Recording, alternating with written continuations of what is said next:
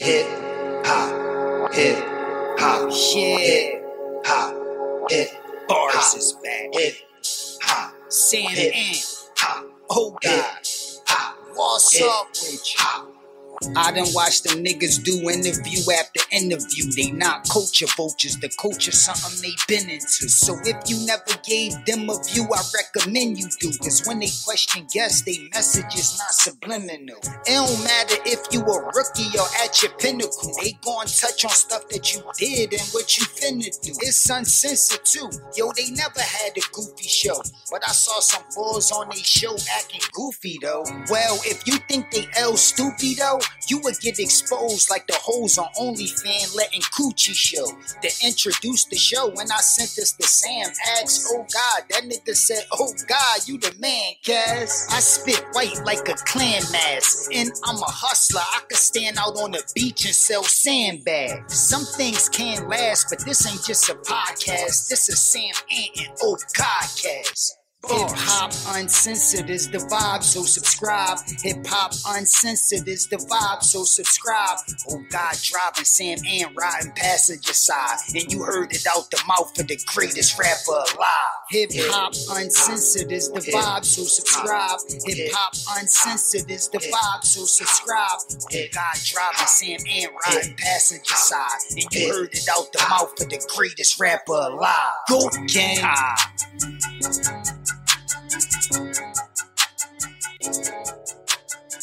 Welcome to another episode of the Hip Hop Uncensored podcast. I'm your brother, O God from Hip Hop News Uncensored. And sitting across from me is my co-host. What up, what up, y'all? It's your man Sam Ant, viral hip hop news. Like my cousin said, man, you in the building for another edition of the Hip Hop Uncensored Yeah. podcast. We got some special guests in the motherfucking building. Let's get it. Our man Jermaine Hopkins and legend, the producer of the film, Asbury Park, is in the building. How y'all doing today, fellas? Feeling good, Good, man. good. Blessed and highly favored, man. How y'all doing out there? Beautiful, brothers. We appreciate y'all coming through. Look forward to having a great conversation, man. Indeed, indeed. From Jersey, South Jersey's own, man. We are from Jersey, so very happy to have Yes, sir. a Jersey brother in the building.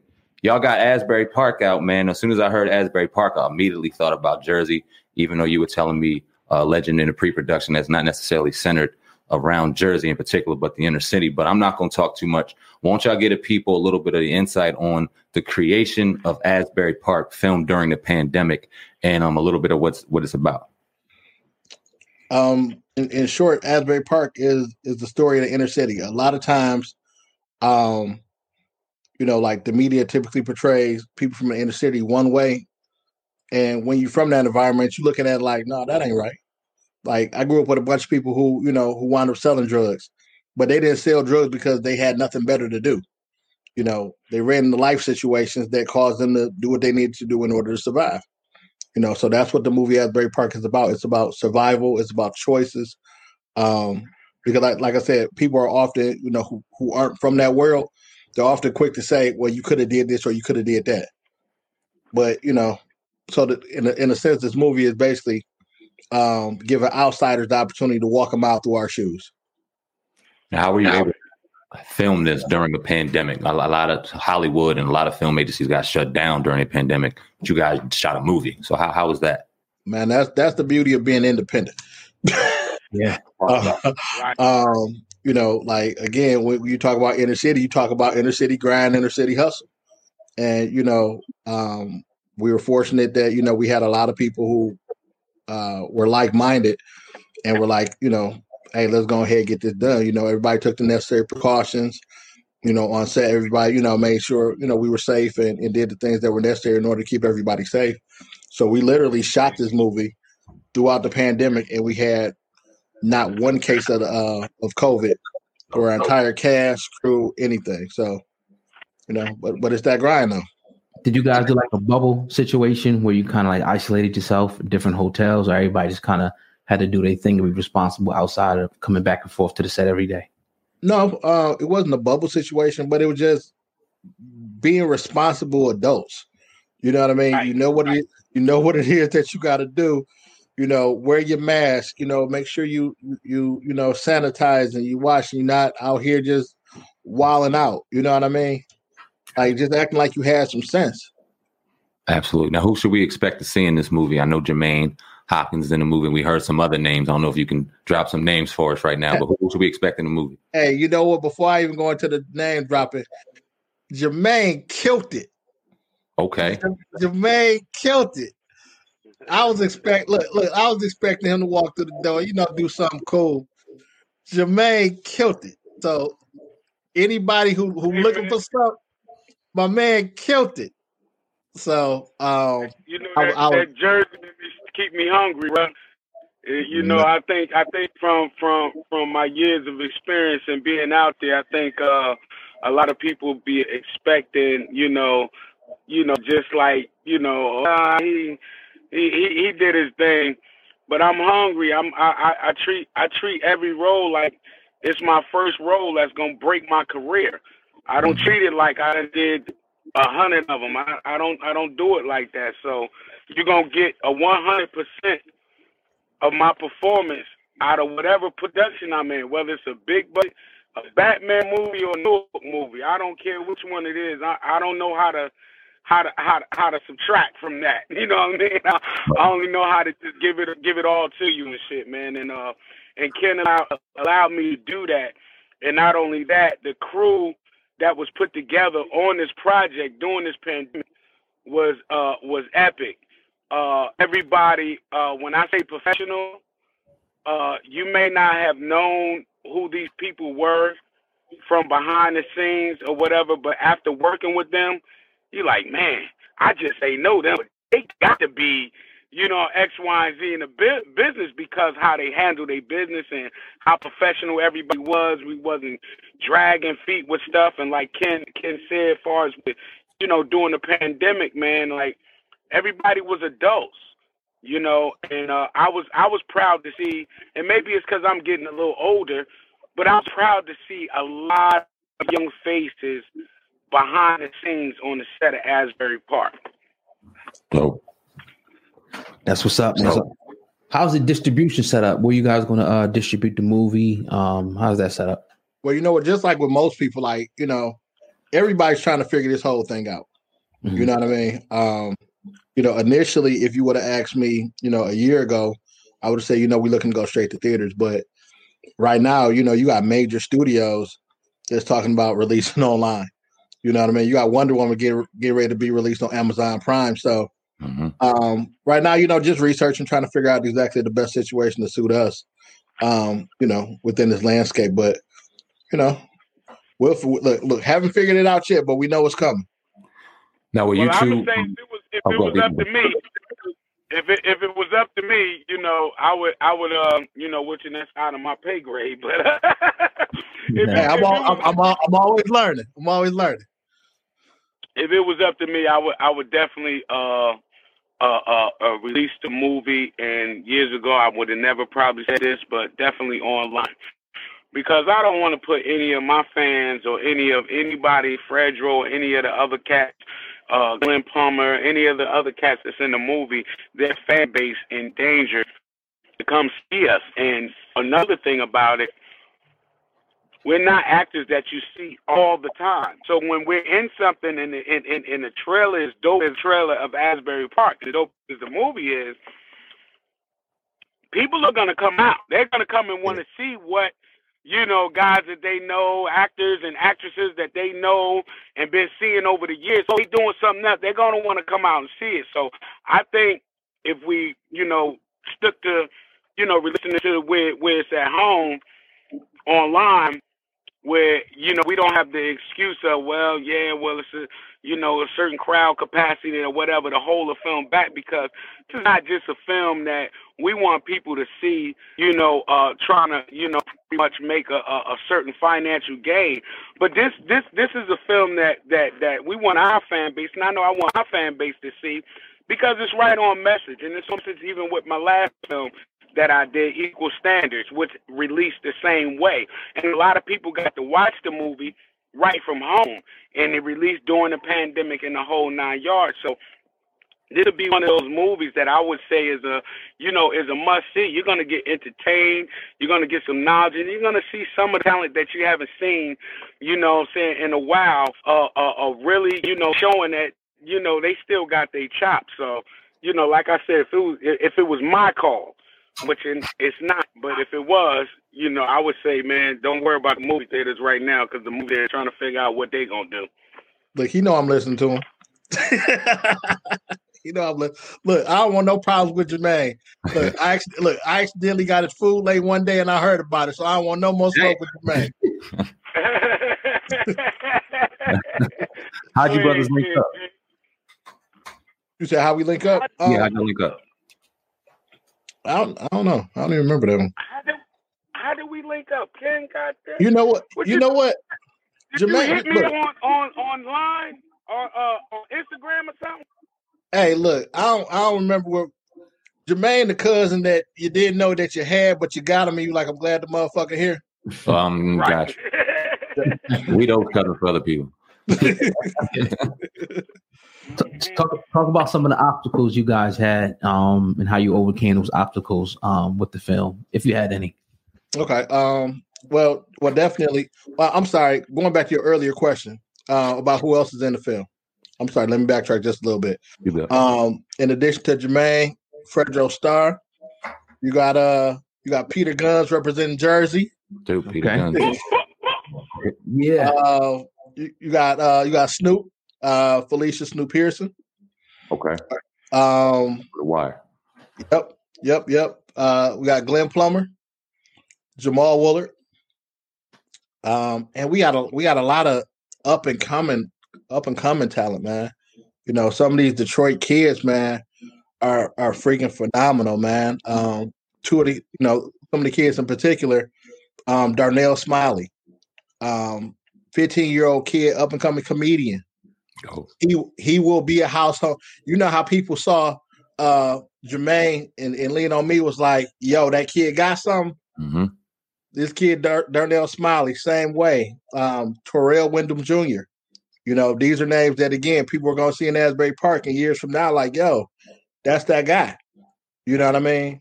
Rodriana Jordan, uh, Lewis Ross the fourth. You know, like these are some of the local kids who, again, remember these names and y'all getting the exclusive Mhm. because years from now people gonna talk about them and be like, yo, that's my man. That's right. Th- th- These kids are that talented. Um, but like I said, we were blessed just to have, you know, all these people willing to come on board the project. Um, and like just like some of the biggest obstacles just dealing with with COVID was hell, COVID itself.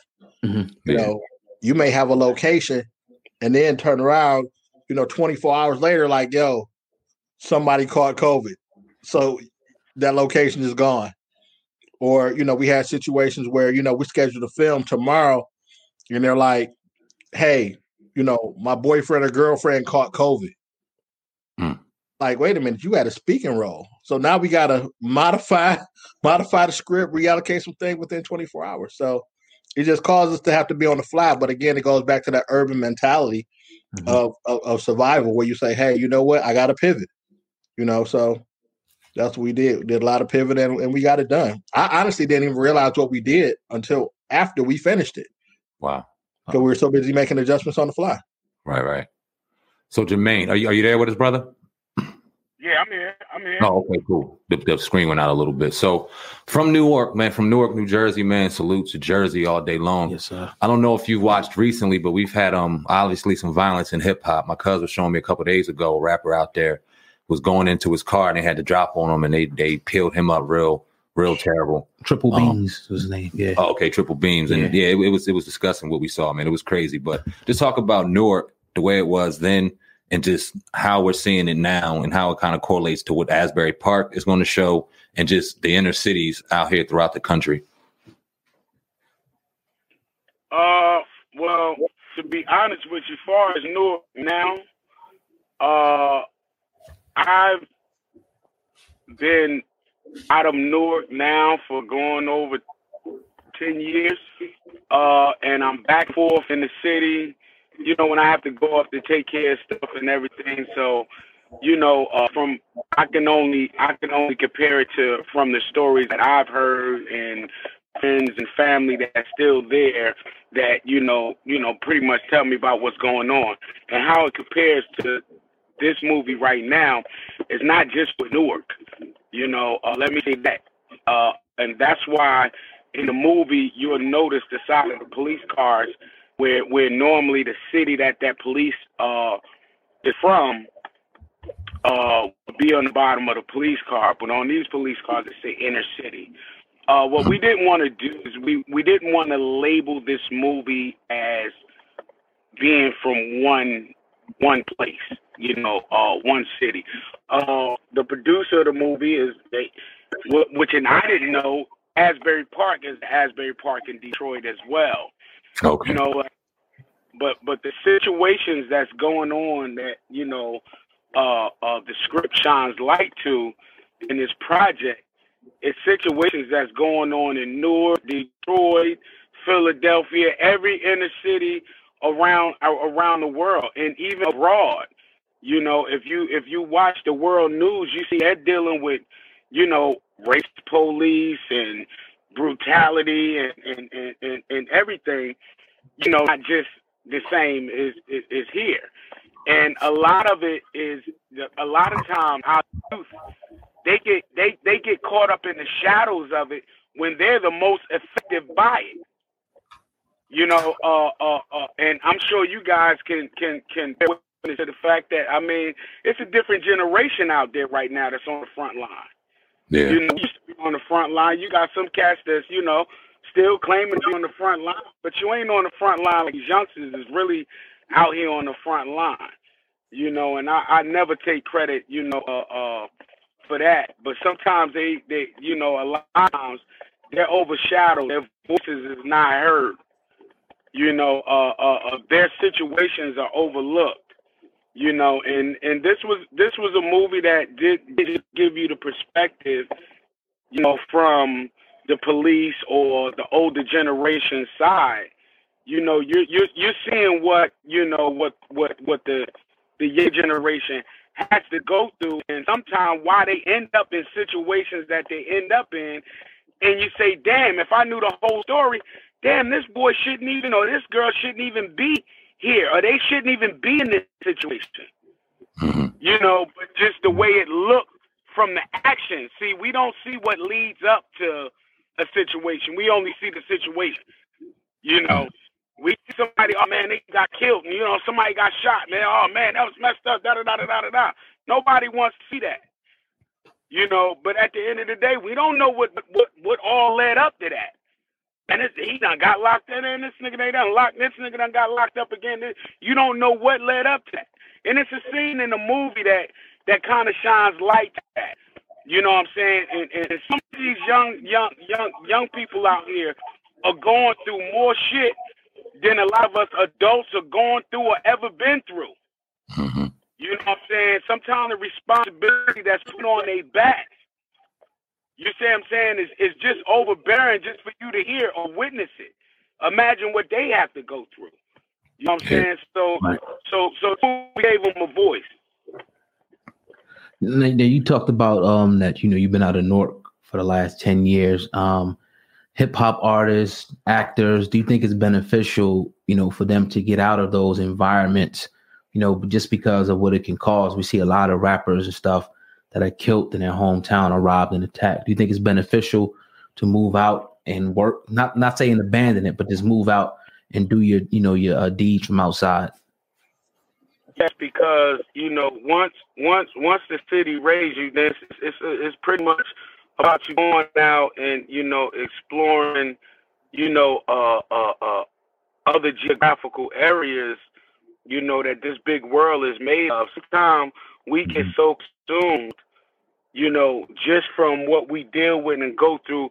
That's right in our neighborhood. We mm-hmm. get so consumed with what's going on in our neighborhood that man, there's some shit going on across town that we don't know shit about.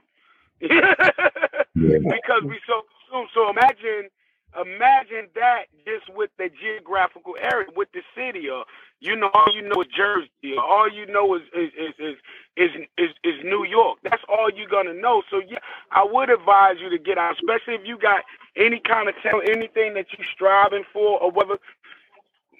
What I did was I took the Dayton Street projects, the Settlement projects, the Fourth Street and Dickinson, you know what I'm saying, the Bernie Edmondsons, all of that shit up in one, and I packed it in the bag, and I hit the road. And I said, well, hell, you know what? I'm gonna take what I got, and I'm gonna vibe with it. You know, and and and that's that that's pretty much basically what happened. You know, uh, uh, if you can make it in Newark, you can make it anywhere. And I feel like if you if you make it in any ghetto in the United States of America, you can make it anywhere. So the thing is about getting out. I would never tell uh, uh, uh, uh, uh, you not to try to get out the bucket. You know what I mean? I would never tell you to try to, you know, uh, uh, asking should you leave uh, uh, uh, and explore other options is damn near asking should you leave the uh homeless shelter and shit and try to try to uh, uh, get your own shit going. Hell yeah. You Yeah. know, uh, jump out, jump out there, whatever. It's just this is a big world, and, and, and me, my talents, my my know-how, my hustle ability, my connections, my plugs, all of that shit come from traveling. You know, this shit ain't happening in one spot. You know, I met people in other time zones. You know what I'm saying? They dealing with a different time on the clock on the wall. You know what I'm saying? and, and, and that's what built it. So anytime you can get out of, you know, uh, your comfort zone of what you know, and you're you're trying to grow, yeah, definitely do that. You know, shit, there's too many weeds in the goddamn power pots. Get out there in the goddamn field. Yeah, well said. I want to talk about black media a little bit. Um, I don't know how um connected you guys are to um YouTube and people who do interviews and things like that, but there's been a little bit of a renaissance the last couple of months with um black entertainers um and black media. And we they've been really promoting the fact to go to black outlets because of culture vultures. Let's just call it for what it is. A lot of culture vulturing and shit going on. Um, how do y'all feel about that promotion of black media um, and the culture vulture movement? If y'all guys um, are aware of that. I mean, honestly, I think it's always best when you talk about situations where we tell our own stories. You know, even in terms of Asbury Park, you know, you may have somebody from the outside come in and tell the story. They telling the stuff that you see on the, you know, at, at on the ten o'clock news. Mhm. That's not like like Jermaine said. That's not the real story. You don't understand everything that goes into it. You don't understand that environment. You don't understand that world. You know, um, so us as blacks having our own media outlets is crucial in order in order to get the story right. You know what I mean? Because we actually understand those environments and we're not looking to just shape it to tell a story. We're actually looking to utilize our voice to tell our story. Or Right. And a lot of times, man, our story can be a lot more inspirational to others that haven't lived it than what we may think or what we may feel. Uh, throughout my career, I've I've I've got my drive from inspiring the uninspired. You know, a cat that would, you know, come to you, a, a younger person come to you and say, even an older person, man, I would have never done this if it wasn't for you or for me hearing you in this interview or me and you in this movie or this, that, other. You know what I'm saying? And that's been what been keeping me going all this all this time. My whole thing, like being famous, like I'm probably one of the few actors that got into Hollywood the way I did and wasn't like I'm not chasing the fame. I never was chasing fame. You know, I'm from Newark, New Jersey, man, and uh shit, I was the shit in Newark, so I'm I'm the shit anywhere. You know what I'm saying? If you could be the shit there with all the hating and shit like that that's going on, you know, Yeah. so so as a kid, when I got the rolling on me, I was already that kid on lock. I was already that well known kid in the projects. You see what I'm saying? Be, Right. So fame from the movie just was just went along with. I was already famous. It's in my family. I was I was the baby. So shit, Jermaine come around, I get all the attention anyway. So it was something that it didn't go to my head once the movie shit came out. I really went to school and never even told nobody the movie was coming out until uh, I was going to Day Street at the time. And uh, uh, uh, uh, uh, one of the kids came in school and in, in the class and was like, "We seen Jay on the side of a school bus," and everybody was like, "Yeah, I seen it too. He was on the billboard over here. That was him. I knew it was him." You know, Wow. from the lean on me shit. And now they found out because you know back then with technology, you shoot a movie, it take about a year or so for that shit to come out. Mhm. You know, so I'm back going to school, living a regular life like shit. And shit come out and come out. I wasn't running around telling people I'm in the movie. Like, who the fuck finna believe that? You know what I'm Yeah. saying? The project finna believe you in the movie? Yeah, fucking right. So. I ain't man, I ain't speak for that. I'm I'm gonna keep making your ass laugh and fucking with your girls over there on the side. You know, I'm, I'm gonna do all of that. You know, so you know, uh, uh, uh, uh, uh it, it it just it just was always something that never really went to my head. So I can appreciate when somebody come up to me and say, "Hey, ain't you the such and such?" Because I get friends all the time. Be like, "Bro, don't you get tired of that shit?" Like, nah, not really, man. You know what I'm saying? And sometimes I don't be in the mood for it, but I'd rather them be doing that than motherfuckers like, man, that whack ass nigga, man, that shit you did was bullshit. You know, I got motherfuckers coming at me calling me a legend. Like, fuck it. You think I ain't gonna accept that? Yes. You a legend. You a legend.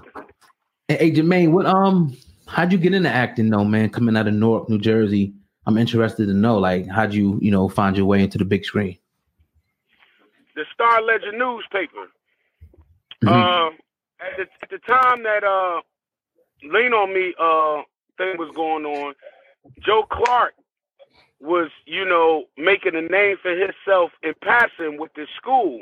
And it had been in the news, been in the news, and it made so much fuss in the news that the writer from the movie Colors decided to write, you know, Lean on Me about Paterson Eastside High School so they had an open call audition. They decided they wanted to do this, and they wanted real street kids that never been in any- movies, never been to acting school, just raw talent. Well, my mother dragged my ass over there. And uh, it was like 2,000 kids out there and shit auditioning for this shit over in New York. I'm like, Mom, no way we finna stand in this line. And at the time, I was calling it a play because, you know, we auditioned in the theater. So, you know, my little young dumbass thinking I know something. Man, it's for a play. Man, they ain't doing, they don't do movies in these kind of buildings. It's a stage. This is where they have plays at, right? Not knowing they just, this is just the spot they rented to do their auditions or whatever.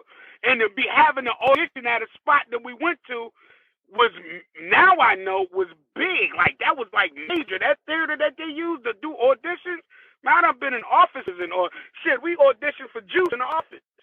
Hmm. But uh, yeah, it was an open call audition and looking for real street kids. And uh, shit, the writer came up to me while I was in line after my mother told me to stay my fat ass in line. Uh, and asked me what would I do if uh Joe Clark came up to me and shit, and I was supposed to be in class. I told him the same shit that was on the script. I never seen the script, but shit, y'all wrote the same shit that the average clown would say in school.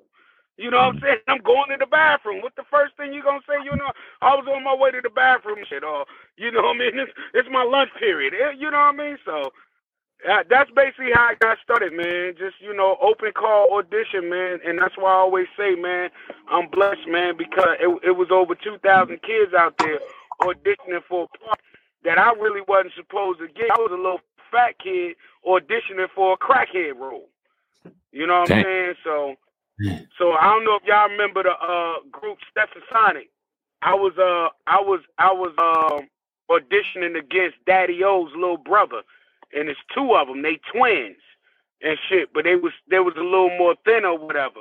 But what got me the job and shit, Norman Twain and them told me after it was all over, Morgan Freeman, you know, I cried the best and shit. And my cry was was way more believable. They said shit when you left out the audition, we all was wiping our eyes and shit. We were cool in the scene. And that's how I got the role. So uh, John Avildsen, which was the director of the Karate Kid, uh, was uh, the director lean on me, and uh, he was he was the one that you know uh, started my talent. Dope. I'm sitting here looking through your, your movies, and I'm like, I've obviously watched all of them. I'm looking at How to Be a Player, man. That was one of my shits in '97 when that yeah. came. out. You think you think a How to Be a Player can be and, and last in 2020 as sensitive as we are right now? Hmm, that's a good one. That that that that that that's a that's a good one because we are, you know, it, it's funny how sensitive we done gotten and how raw shit is really is out here. Mhm. You know what I'm saying? You, you you figure the shit that's in in a lot of these youngsters' face, you know, I'm 47. When I was coming up, certain shit was kept from us, and certain shit we didn't do in front of adults, whether they was our parents or not. If you was underage and wasn't supposed to be smoking cigarettes, you wasn't standing at the bus stop, walking in, standing in front of the corner store, smoking cigarette, taking a chance on one of your mother's girlfriends. Oh, you trying to hide? you know what I'm saying? So, so, so, so, but nowadays it's, it's a different ball game. You know what I'm saying? It's it's a totally different ball game. So you know, uh, a movie like How to How to Be a Player, you know, will get some black. I I feel like if it was released today, would kind of get some backlash because you know everything has its time. You know, and and that was the time uh, uh, for that then. Right now, where we at as a people, it ain't no. It, it, it's shit. It would probably get backlash from people like myself. You know what I'm saying? Because I feel like that ain't the shit we need to be seeing right now. The shit we need to be seeing need to be shining light on the shit that we going through right now. And enough is enough. You see what I'm saying? We can always get back to the entertainment things entertainment.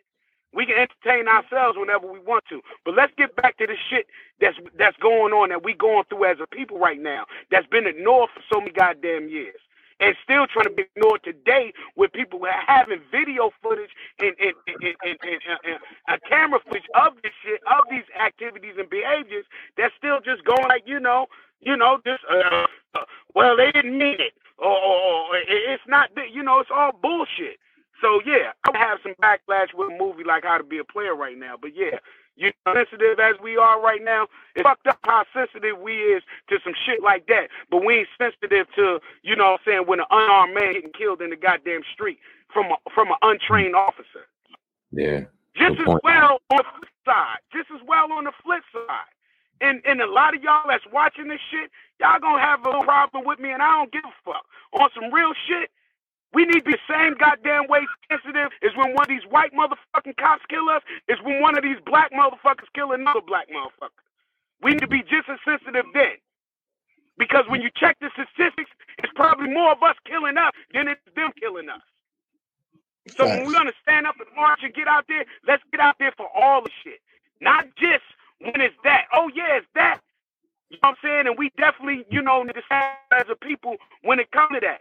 But let's stand up as a people and say all of our black lives matter, no matter who putting them in jeopardy. Facts. How do you feel about the uh, the whole defund the police movement? Um, Obama came out um a couple of days ago and pretty much said you lose people with snappy slogans like defund the police. How do you feel about that? Um, yeah, the defund the police uh, me personally, I don't feel like that's the answer because you'll get more more bad repercussions from defunding the police than you will get from retraining the police. You see what I'm saying? If we if we if we take and say, okay, well, let's change and let's investigate this whole training process yes, that these police go to. Let's make sure now they're trained for 2020 streets and they're not being still trained for 1979 streets, 1964 streets. You see what I'm saying? You got you got you got people that's calling the police for help because you got somebody out here with mental mental challenge and end up dying because the police ain't trained. So it yeah, ain't about have, the police. Yeah, because you have a lot of those situations where it's like honestly, you have shit that could easily be a conversation turns into a motherfucker dying. Mm-hmm. You know what I'm saying? Police walk up, you chill. Hey, hey, man, hey, get the fuck on. Hey, look, you like, I look, all right, I'm about to pack up my shit and get the fuck on. You know what I mean? But instead, it turns into a dick swinging contest, and, and then somebody trying to flex, and now it turned into, you know, somebody wind up dead. You know, now I get, you know, there are situations where people are hostile and it goes to an extreme. But when you look at the shit that's happening right now, man, how many how many of these could have easily been a conversation or sit your ass down tonight in jail. Mm-hmm. You know what I mean? Come on, man. It, it, yeah, it go both ways. When it, it, it, go both ways too, uh, because you know it's been times I done I done seen cats kind of you know mouthing off a little too much. You know, mm-hmm. you you you you you playing the aggressor in a situation that you want to win in. So the but same that's a, way sit I'm, your ass down. I, right, same way I'm yelling retrain the police, at the end of the day, the community needs to also be trained on how to deal with the police, how not to deal with the police. You know, how to have a decent conversation to get some progress with the police. You mm. see what I'm saying? You can't come at the police combative and then turn around and think they just gonna be like, okay, well, no, no, no, you know what I'm saying? They trying to go home too. So it goes both ways. But it needs to start with the people that's being paid, the officers that- that's being paid taxpayer dollars to be out here de-escalating situations. We're paying them to come and be a de-escalation, not an escalation. You see what I'm saying? They come to de-escalate the situation, but they're not trained properly in order to do that. So defunding the cops because then you know now now your grandmother getting the house broken into, but they ain't got a cop on duty in time enough to go over there and do that because they over here chasing this one and that one because they got major shootouts and burglaries and shit going on over here and looting and shit because they know it ain't that many police on the force. So no, I'm not with the defund the police, and I think that whole defund the police narrative kind of like got a little out of, out, out, out, out, out of proportion from Mhm. from from from where it was at. You know, and, and and you know when your back is against the wall, sometimes when you cry out, you might cry out, you know, some of the first thing that come to your mind, fuck it. We need to defund these motherfuckers. They getting paid to kill us. Then when they kill us, they getting sent to home on a fucking paid vacation. Yeah, I would want fucking defunded too. Until you sit down and you think about the repercussions and not speaking out of anger. But when we sit down and we think with some sense, like, okay, now we don't need to defund them. We need training. And if the if, if the training is going to cost mo- more money, then let that show the difference in effect in the pay wages. Not to the point to where they don't have the resources that they need to protect and serve. Another thing when it comes to police, you know, I know a lot of cops. I know a lot of good cops. But at the end of the day, all y'all good cops ain't good cops if y'all know the bad ones and ain't doing nothing about it. Just the same thing with the fucking Republican Party. How the fuck is y'all sitting back and ain't nobody saying shit about this shit Donald Trump is doing that ain't never been done before? Mm. Just he say the election was rigged, it's rigged. Oh, there's no way Joe Biden got 80 million fucking votes. Man, come on. If I voted for you, I'm I'm really right now, I'm embarrassed for my vote. Like, nigga, you gonna lose like that? Damn. hmm You know what I'm saying? You're, you're president? I expect out of my fucking 10 year old. You know, that's a good point. You brought up the election in, in the last four years we've been through because um, if you look at it on TV, look at it on social media, it looks like um, it's a it's a lot of bad going on, but it's a lot of good going on within the black community. Now, I kind of want to talk about that because we've been dealing with this shit since our great great grandparents, our great great great grandparents, and our generation. But now this generation coming after us is very very different. And with the the conversations of entrepreneurship, with black owned businesses at an all time high, with you brothers, legend, you being a, a director and, and dropping your own independent film with major stars in it, this kind of revolution, so to speak, going on in the midst of everything crazy we see in front of us. I feel like we're in a good space for black people. How do y'all feel about that? Well, I mean, I think it's you know since the beginning of time we've we've had to learn how to navigate this despite the odds being against us. You know, and, and one thing about it, like when you grow up in that, um, you learn how to figure shit out. You learn how to figure out an angle. You learn how to maneuver, um, and it, and it's a great opportunity for people who are taking advantage of it. You know what I'm saying? More than anything else, the thing that I do hate to see is people just taking these opportunities and squander it. Yeah. You know, um, in the midst of a pandemic, you saw people all over the country eating off this unemployment, eating off this government money. Like, okay, cool. So you got, you know, let's let's just say you got ten thousand dollars that you didn't expect to have. Did you take it and go buy some shoes and try to stun, or did you invest it in something that's gonna help you and your family? You know what I mean? Right. you know the opportunities are definitely here um and it's, it's a beautiful thing to see it you know we're rising in every area and you know uh at the end of it all we're just constantly trying to keep pushing you know we know the odds are stacked against us but we keep striving we keep thro- and the more that we're doing because like and i'll just speak as a filmmaker right now more than ever, people are looking for black content. You know, I remember looking up and seeing Netflix showing African American films everywhere. You're like, oh shit, everybody's yeah. jumping on board. Yeah. You know what I mean? So is is the, the time is right now. The time is right now to take advantage of these opportunities because a lot of people who were blind to a lot of the things that were happening, finally, a lot of people are actually seeing it. It's not just us. It's not just us being messed up and things like that. These things are really happening. So, and I think that was one of the good things about the film. We actually had the opportunity to have dialogue in the film about those things where you see, you know, a white person from a certain background and black people from a certain and have those honest conversations, those uncomfortable conversations, those conversations where you look at a motherfucker like, how did you not know this was happening?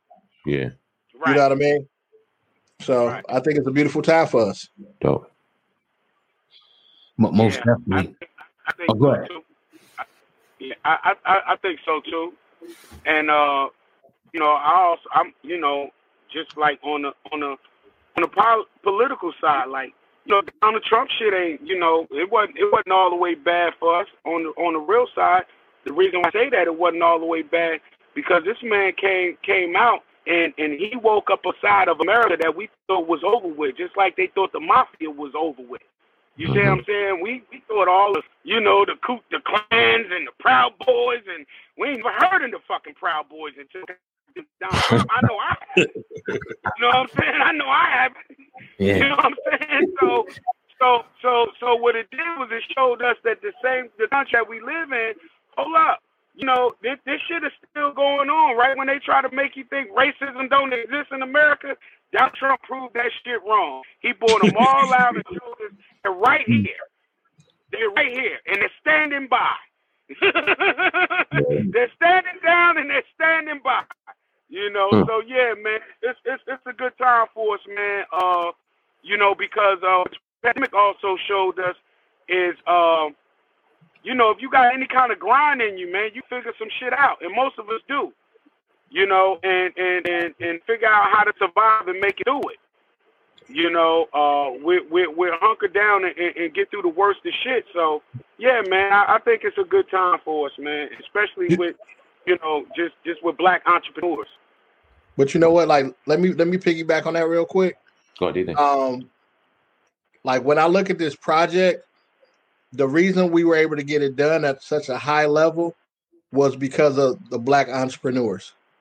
It was because of black people supporting this project and, and saying, "Hey, because because I promise you, ain't nobody fuck with me for the money. I promise you that." You know what I'm saying? But they saw what I was doing and they showed love to the vision. I like, did. I did all about the Benjamins, man. hey, hey, it, it wasn't just for the money. But no, but no, but seriously, you know, you talk about you talk about people like Talley and Twine came on board as a sponsor, Black Watchmaker. You know, you talk about the Cochran House in Detroit. Uh, you know, a bed and breakfast. You know, black owned business, two sisters. You know, do, doing a thing. Definitely got to check it out. Like, is is it? It was it was those black businesses that came on board and said, "Hey, let's support each other." And that's the thing with everything that we have going on we have to support each other. You know, as opposed to me saying, "Oh no, they doing this," or you know, "No, they doing that."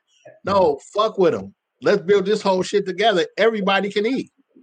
so definitely, I'm gonna, uh, if we can, Jermaine, um, talk a little bit about juice, a little bit, and um, got a few questions about that. But um, first, how you got that role uh, of juice? We can go from there.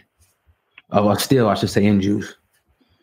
Uh, juice. Uh, that role that was crazy. Um, that was a that was an audition that uh that was just after Lean on Me. Uh, I think I had I wonder was Strap after Lean on Me was it after Juice or was it before Juice?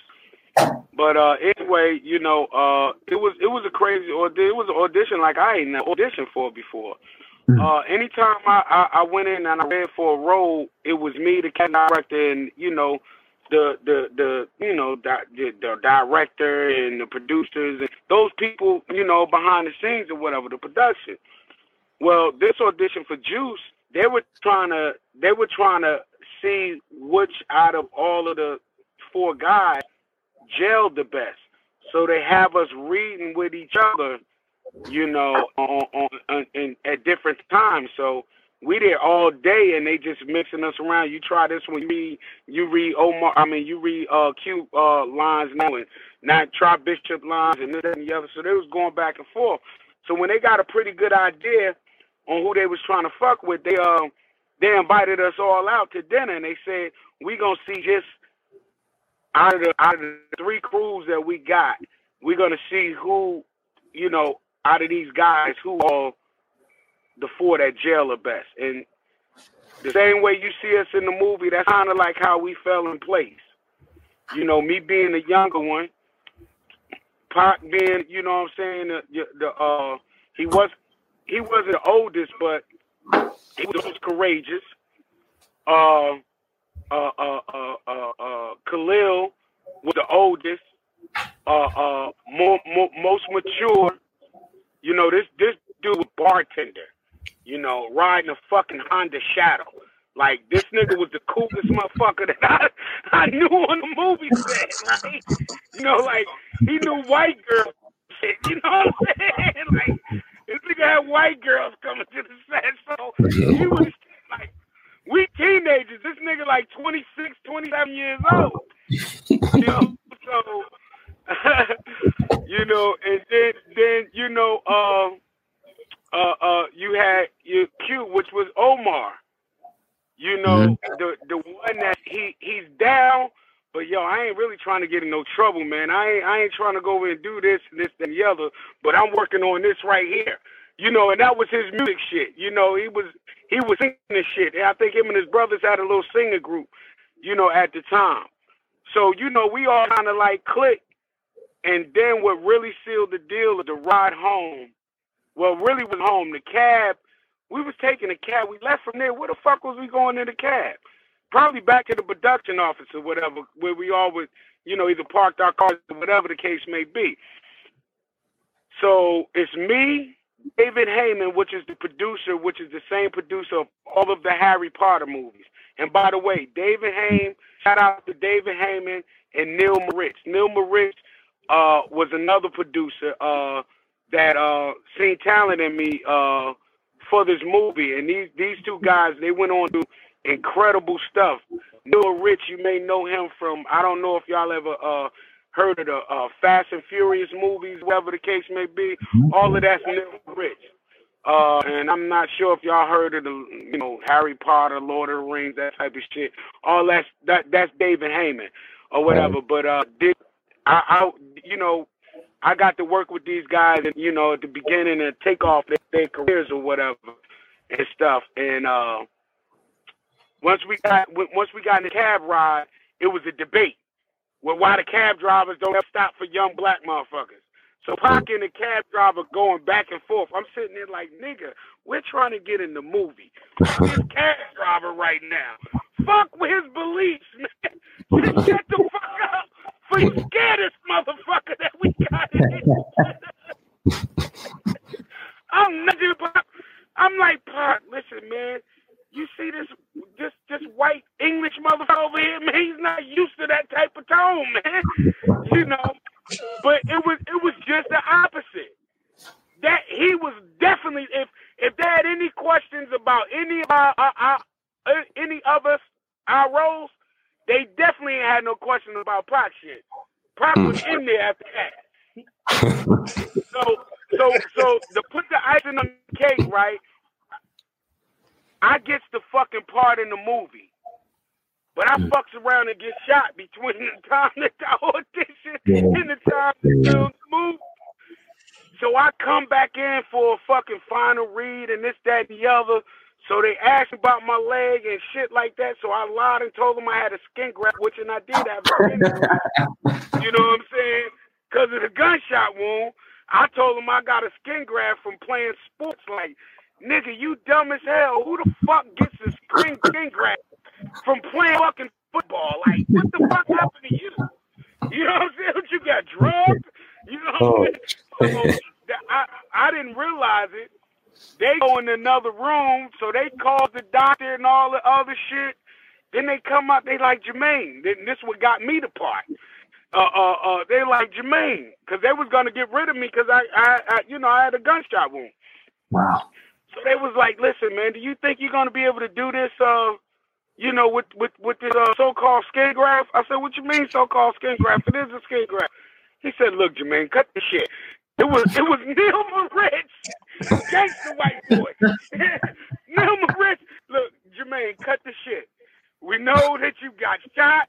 It's been a skin graft, no fucking football accident, or none of the bullshit. I don't give a fuck about none of that, Jermaine. Can you do the part? Can hmm. you fucking run from the store after y'all shoot Willis? That's all I give a fuck about. I'm like, Neil, I can do the shit. Run through the fucking office or something. No. So uh, we went through all of that, man, and uh, you know, I basically told him, look, man, y'all, you know, y'all, y'all, y'all audition ain't saved me from my lifestyle, man. You know, I happen to be around the wrong crowds and shit like that, but maybe this motherfucking project could be the shit that really get me around the right motherfuckers like y'all. Was that the project to get you around the right motherfuckers? That was the one. Shit, I guess so. I don't know. Shit, I'm still trying to find the right motherfuckers. So how Yeah, close? but, uh, go ahead, my bad, bro. no, I was there. I said, yeah, that what got me in there though.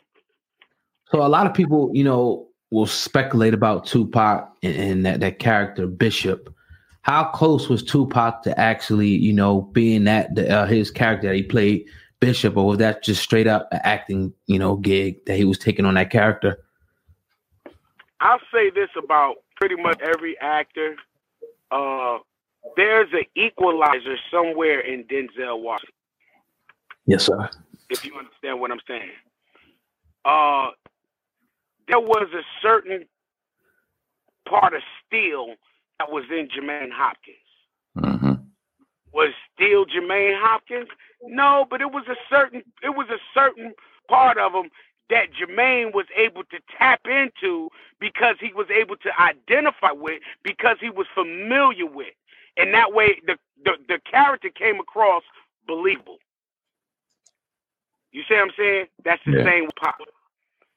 Uh, was was was Tupac Bishop? No. Was Bishop attitude inside of Tupac? Yes. Was there certain situations that could bring the Bishop out of Tupac? Yes. Bishop was a character on a piece of paper.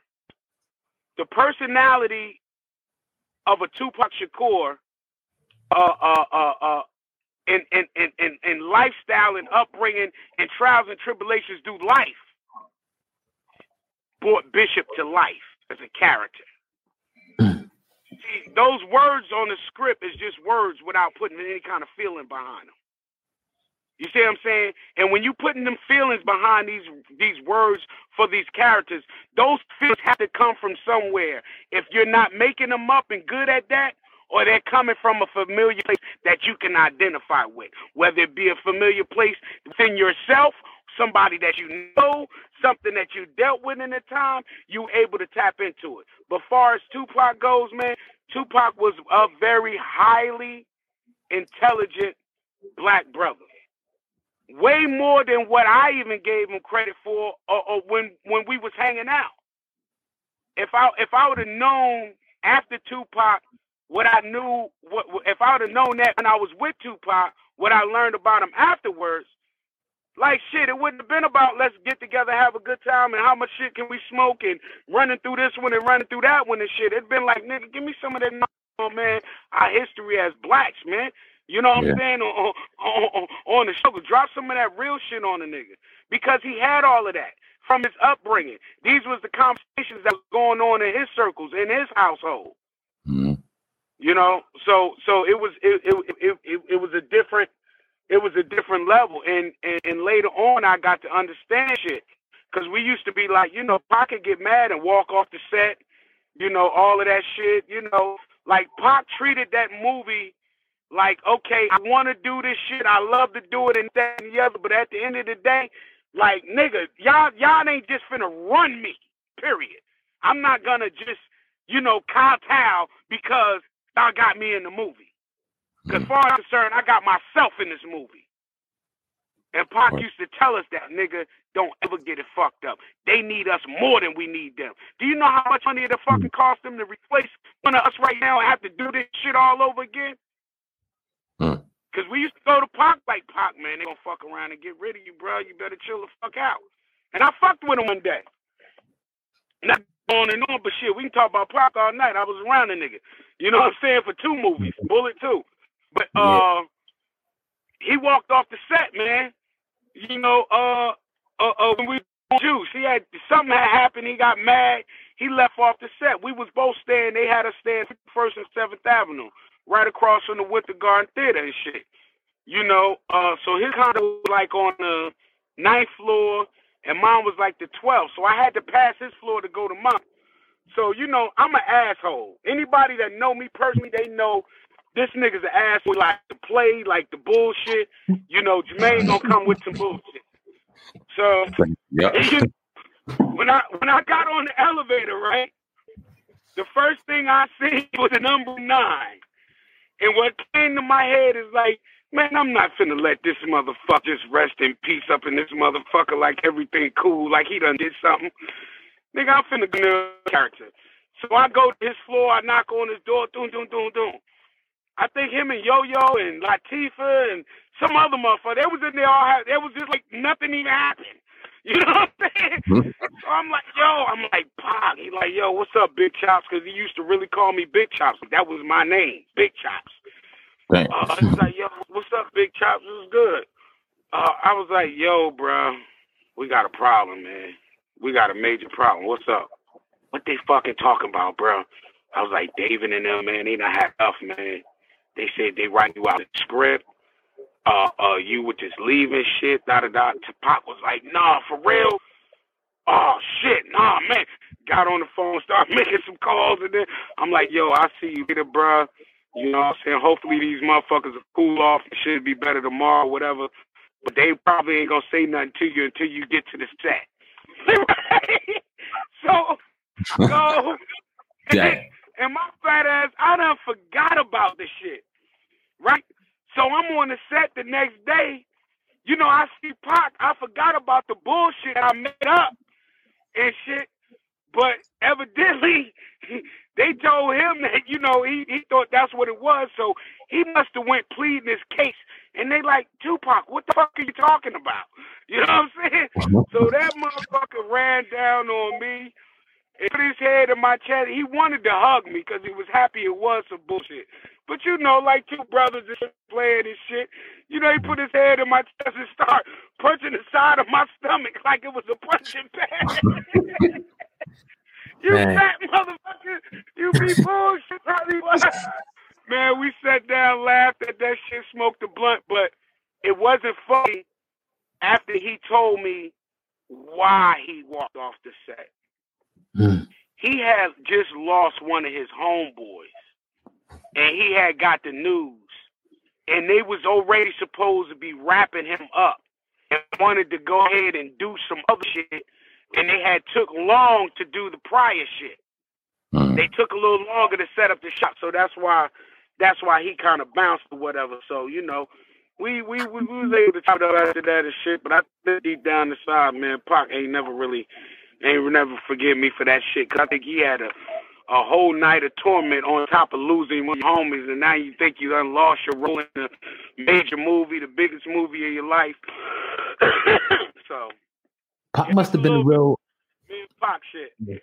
He must have been a real good friend to you because I seen you um got kind of emotional, you know, reminiscing about Tupac on the interview that you did. Um, talk about his impact in the you know the two movies you hung out with him, but his impact on your life that made you get emotional that day. Yeah, you know, it's it's it's different. I done been on, you know, plenty of sets. You know, you you know, I call them set buddies and shit. You know, it's all buddy buddy when we're on set, and then after you know the movie wrap or whatever, you don't hear from these people. Some of the same people that had to get a hug when they seen you, or had to come and shake your hand or do whatever. After it's a wrap, like you don't hear from these people. You don't, you know, see them, you know, or any of that. Uh, the thing with Pop, we wound up doing two movies together, and I was also signed widespread records, which was, you know, being ran by Death Row. Mm. You know what I'm saying? So I was I was around. You know what I mean? So, you know, uh, uh, uh knowing this man's impact that he had on not only the culture, but you know, society. Period. Uh, yeah. Sometimes you know you you get a little emotional because you know you like, damn man, like everybody is knowing him from his talents, but you know, I done, I got personal incidents with him. The set of bullets, smoking up all the weed. He got mad at me about that because they called him to the set, and I was still in his trailer, shit, blowing it down and shit. You know, little shit like that that you're not gonna get.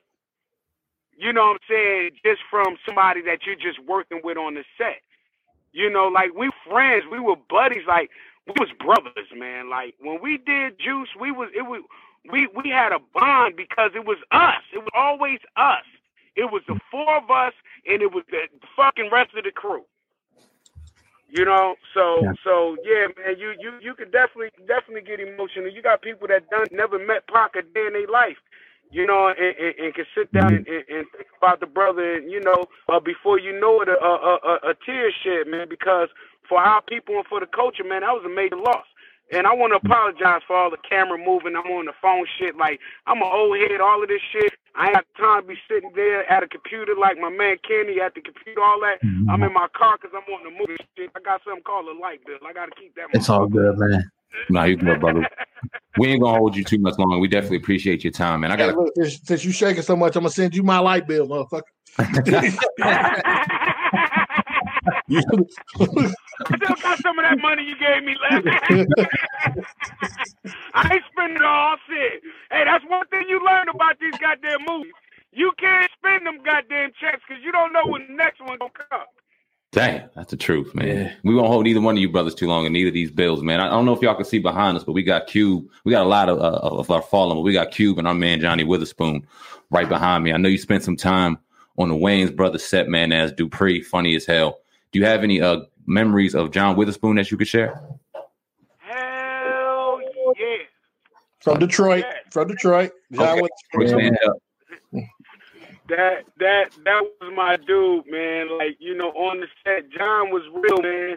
I remember John sat down. We were sitting there waiting for you know, uh, we, it was rehearsal.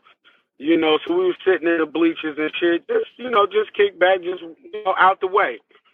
And he was telling me, you know, uh, how his how his career got started. John used to get drunk all the time. You know what I'm saying? He used to get drunk and act a fool. And I think he said one time they recorded him drunk, acting a fool. And he seen how he was acting. And it, and, and, it, and it drove him to stop drinking. But it gave him a character. So that character that you see him playing, you know, bang, bang, bang, uh, that's the drunk John Witherspoon. Wow. You see what I'm saying? So, and, and him seeing himself drunk is what stopped him from drinking. You know, so you know when he when he told me that, I was like, wow, man. You know, it it it, it showed me that you know you discover your talents in so many different ways, but you know that man upstairs is gonna make sure that you gonna you gonna know what it is.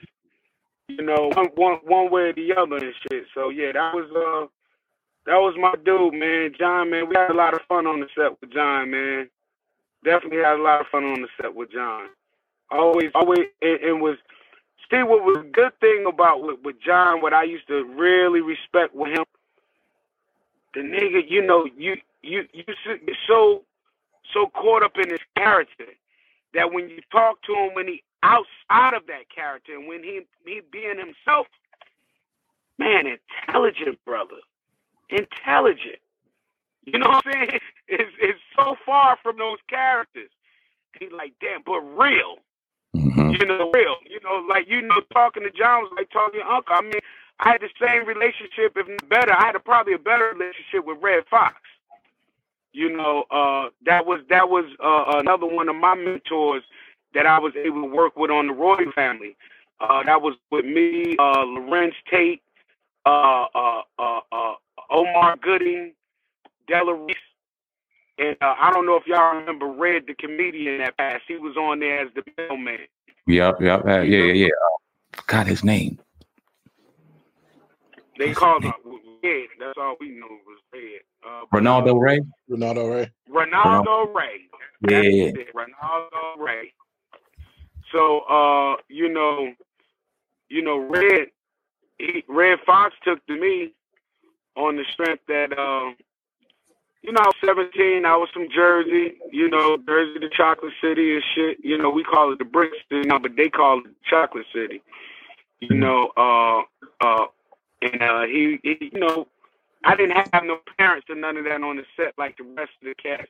And I was a little more mature for, I guess, for my age and shit, because I'm, you know, 17. I'm even when I ain't on the set, I'm driving. I'm on my own. I got my own spot off of Irvine Turner Boulevard. You know what I'm saying? So, you know, back at home, I'm I'm, I'm on some grown man shit. I got company and everything. so, you know, he kind of took to me. We had our different conversations, looking at the chicks on the set and all of that, man. And uh, you know, one day, man, because I, I came on the show as just uh as a reoccurring uh uh uh uh uh, uh a reoccurring star on the show. When Red got through with them, he had a nickname uh Buddha. My character name was supposed to be Buddy. They couldn't come up with no name because I was supposed to be Larenz Tate, which is was his grandson's, was his Hmm. character's grandson, was his friend. Me and me and Omar. You know, but uh Red told him one day, man, they, you know, we was doing our network reading, when the, the network is there, the producers, everybody there, when they watching the run through a show. After we finished my scene, Red told him, now I'm gonna tell y'all, y'all better have Buddha back on the show. That's my buddy. now my character name is Buddy. He done switched that shit all around. What the amazing thing about Redd Foxx is, if you're watching Red do his thing, it's almost as if he's he don't know his lines or stumbling over his lines. Mhm. Man, that was that was that was the charm of his his whole fucking creation of his character. Because the stumbling of the lines made it even more believable because he's an older guy and then once he set me down and told me that's a part of his his character shit that he stumbled through the lines because he's getting them together in the rehearsal as he's gonna do them. Once once again, taking lines off the paper, making them come to life. You see what I'm saying? So, Yeah. you know, he, he he was doing that, man. So I got to spend a lot of time with him too, man. You know, there, there was some inspirational uh cats in my life, along with Morgan Freeman. Thomas legend, man, for sure. Yes, sir. Um, one more question for both of you brothers, for, for, for Jermaine in particular. I don't know if you've seen in Jersey, man, after this election, they done passed it, the legalization of marijuana in Jersey, man. How, how you feel Yeah. about that? On, on, a, on a positive note and a negative note, because of all the brothers and sisters that are sitting behind bars right now for marijuana charges, but now it's legal for uh, recreational use in New Jersey. Well, far as charges, their charges should be dropped and they should be set free and let home. Word. Uh, as far as the legalization of it, uh, I'm I, I feel good about it, as long as it's just not uh, uh, uh, uh, beneficial just for uh, uh, the Caucasian society. Long as Okay. black people can tap into that market to Mhm. set up dispensaries and get their license and everything, where it's not like they do us when it comes to the job pay. This man is making, I'm making fifteen dollars, but you're paying this white boy eighteen dollars to do the same shit.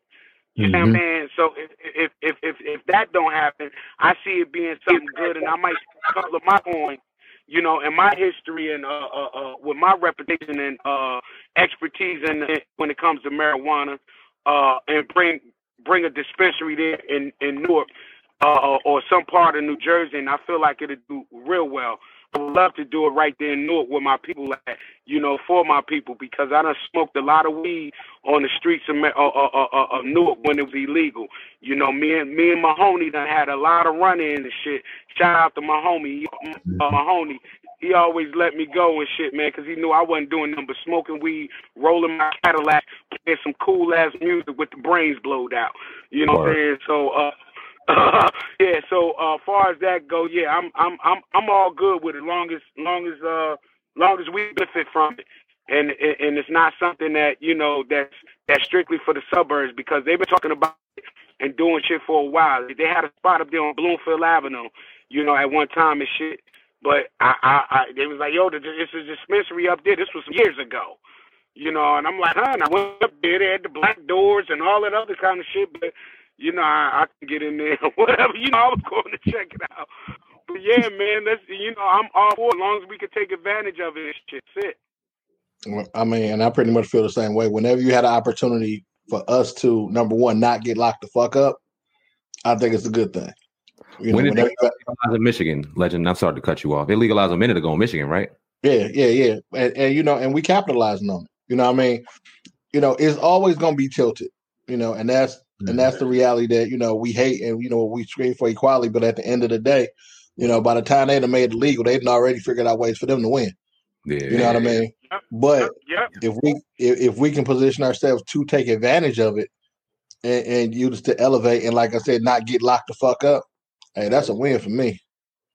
Word up. Hey, man, we appreciate both of you brothers' time on the podcast. Yes, Before we get out of here, let the people know where they can find you and give one more plug to Asbury Park.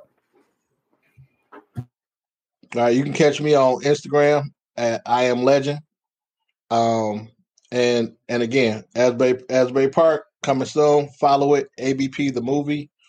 That's the website. ABP the movie. That's Instagram, Twitter, Instagram. Make sure you follow it. I'm an old head. I can't be found. Nah, I'm bullshit. nah, man. Uh, y'all could y'all could y'all could follow me on uh, I, uh, Facebook is crowded. I I, I got to delete people to get people on this. I don't even tell people to go there, but uh, I ain't even know that Hopkins, shit. But yeah, Jermaine Hopkins on IG, man. You know, I'm Jermaine Hopkins on Twitter, Jermaine Hopkins on Facebook, or whatever, and uh like y'all, uh, like like Ken said, man. excuse me. This movie is gonna be epic. Uh, it's definitely a must see. You know what I'm saying? And y'all get out there, you know, uh, uh, uh, uh and be safe. You know, for one, y'all y'all be safe and, and and have a clear understanding of what's going on around you. Ain't none of it fake. Don't believe the fake news that's calling the news fake. Because this shit is real as hell, just like the election was real. You know what I mean? But uh, yeah, that's that's where you can find me. You also can. Uh, I got a movie out now called uh, Equal Standards. You can find that movie at equalstandardmovie.com. You know, and you can view it right from home or whatever. And uh, that's about it, man. You can find me uh, out here. You know what I mean? You know, might be in one of your dispensaries somewhere. You know, I love it. Hey man, we appreciate both brothers, man. Hey, when if y'all back in Jersey, find yourself in the South Jersey area, we own our own studio out here in South Jersey, man. We'll be blessed to have y'all in here. You know what I mean? We'll go ahead and, and spark up a few. And, what and part of South Jersey y'all in? Right outside of Atlantic City. A Egg Harbor Township. Yep, right around in there. Egg Harbor Township. Okay. We like a mile from y'all know, y'all, y'all know my man down there, Diesel Don and all that. Y'all, y'all must know, y'all gotta know Don. Shit, Don who? That's his background. Diesel Don, Diesel Don and the governor. Okay, okay.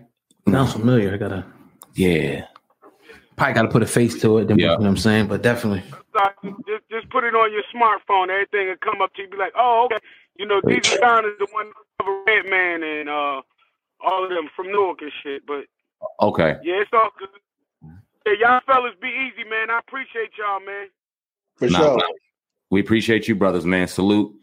Jermaine Hopkins, legend in the field of podcast. Salute. Peace. Brick City. Yes, sir.